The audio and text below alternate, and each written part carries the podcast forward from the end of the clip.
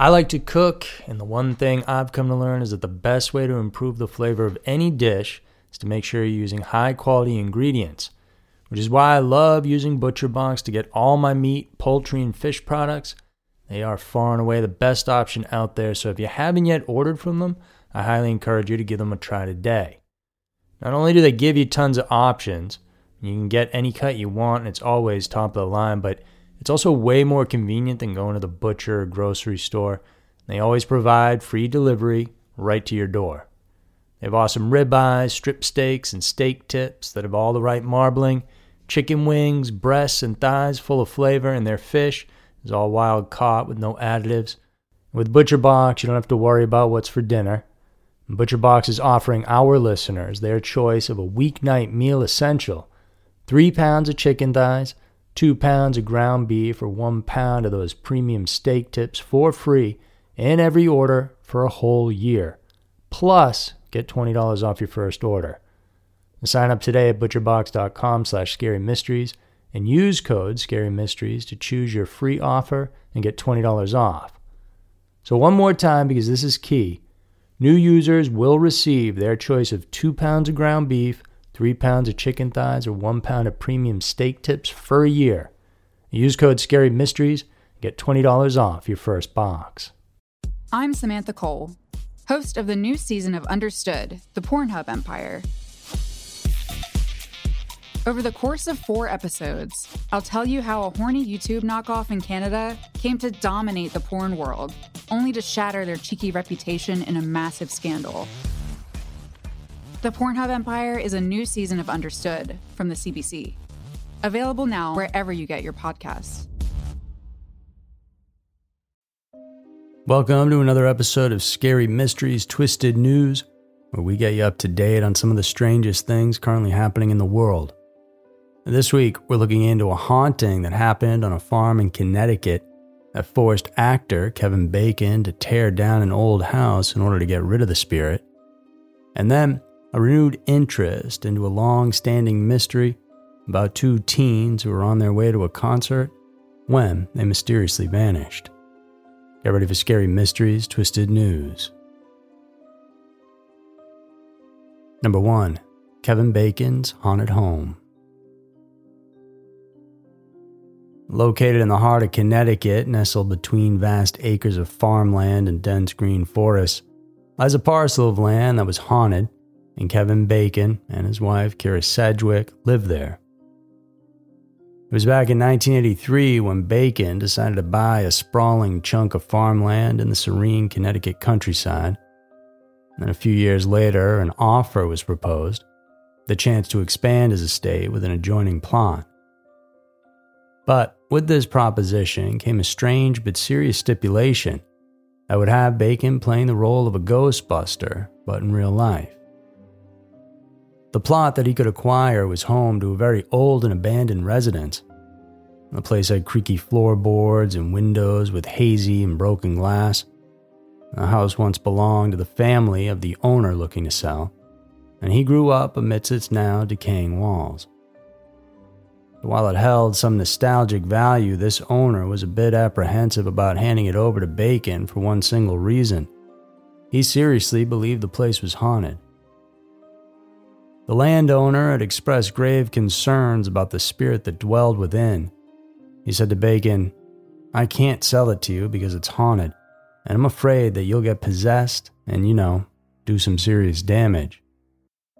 But Bacon, with his signature mix of pragmatism and charm, countered, Listen, you can't sell me a piece of land, but not sell me the house that's on it. The back and forth negotiations between the actor and landowner were steeped in tension, teetering between the realms of the real and the spectral. And finally, a macabre agreement was reached. Bacon would buy the property, but under the condition that he demolish the haunted house within a month of the purchase. The tale of why this residence bore the mark of the paranormal traces back to the 1700s. Legend had it that a colonial soldier had heinously murdered a Native American on the very grounds where the house sat. It was believed that the tormented spirit of the Native American lingered, forever seeking justice for the terrible act. the owner leaving no stone unturned had even engaged ghost hunters to verify the eerie disturbances. And Bacon thought about spending the night there once he bought the place just to see for himself, but he ultimately was too scared. And in fact, when he considered repurposing the house's antique pine boards for his own home, his wife firmly objected, unwilling to allow even a fragment of the eerie residence into their space. Although Bacon has been in a number of horror films himself, his real life encounter with the supernatural remains limited to this land agreement. Yet he confesses, I would really love to see a ghost, but as of yet, it hasn't happened but I hope someday it will. Number two, the Summer Jam disappearance. The vibrant energy of the Summer Jam concert on July 27th of 1973 at Watkins Glen in New York was palpable. With a record-breaking attendance of over 600,000 people, the festival was a monumental event in rock history with the Grateful Dead, Allman Brothers, and the band headlined. It was an amazing time for many, but amidst the joyous celebrations, two young lives were lost, with their fates remaining a mystery now for five decades. 16 year old Mitchell Weiser and 15 year old Bonnie Bickwit were two teens from Brooklyn looking to make their way out to the festival that year. Fueled by their love of the music, they embarked on a journey to the concert that was anticipated to be the highlight of their summer. While it's believed they made it close to their final destination, as they were seen by several motorists hitchhiking along the highway in Narrowsburg, they were still 75 miles away, and that was the last time anyone ever saw them again. Originally, Mitchell was supposed to go to the show with his good friend Larry, but at the last minute, Larry's mother had a change of heart, perhaps feeling like something bad was in the air. And so she wouldn't let him go. Larry gave his ticket to his girlfriend Bonnie, and so she took his place instead. And no one knows for sure whether or not they made it to the concert, which made the search spread far and wide. The initial efforts by a few different county police stations yielded no leads at all, Family and friends felt like this thing was botched from the start. It was as if the authorities were almost acting like, what else would you expect for letting your teens wander out into the real world?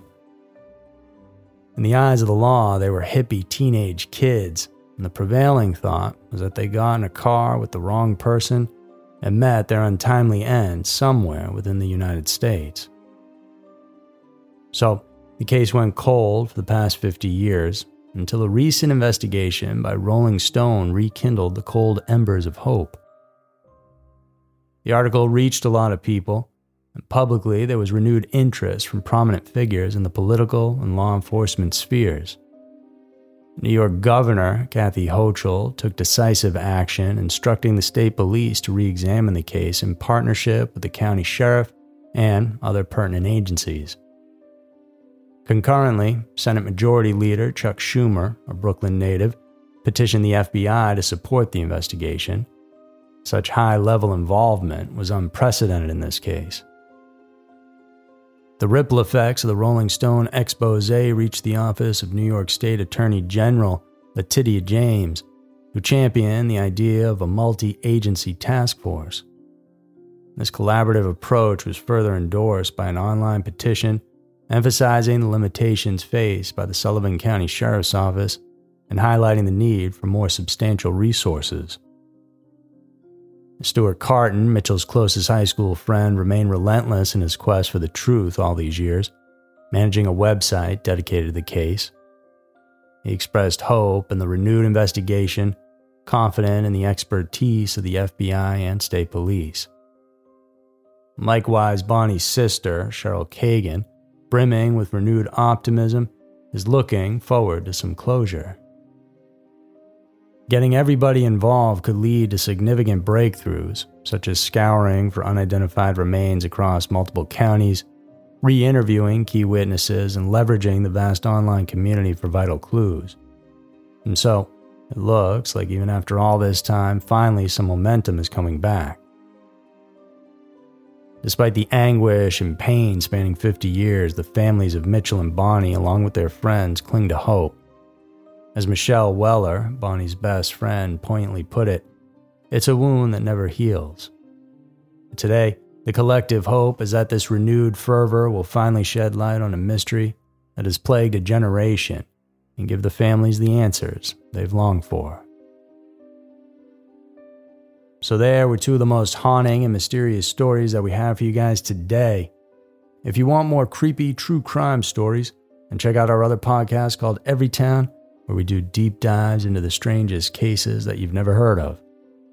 Thanks for tuning in today. We appreciate it very much. I'll see you soon.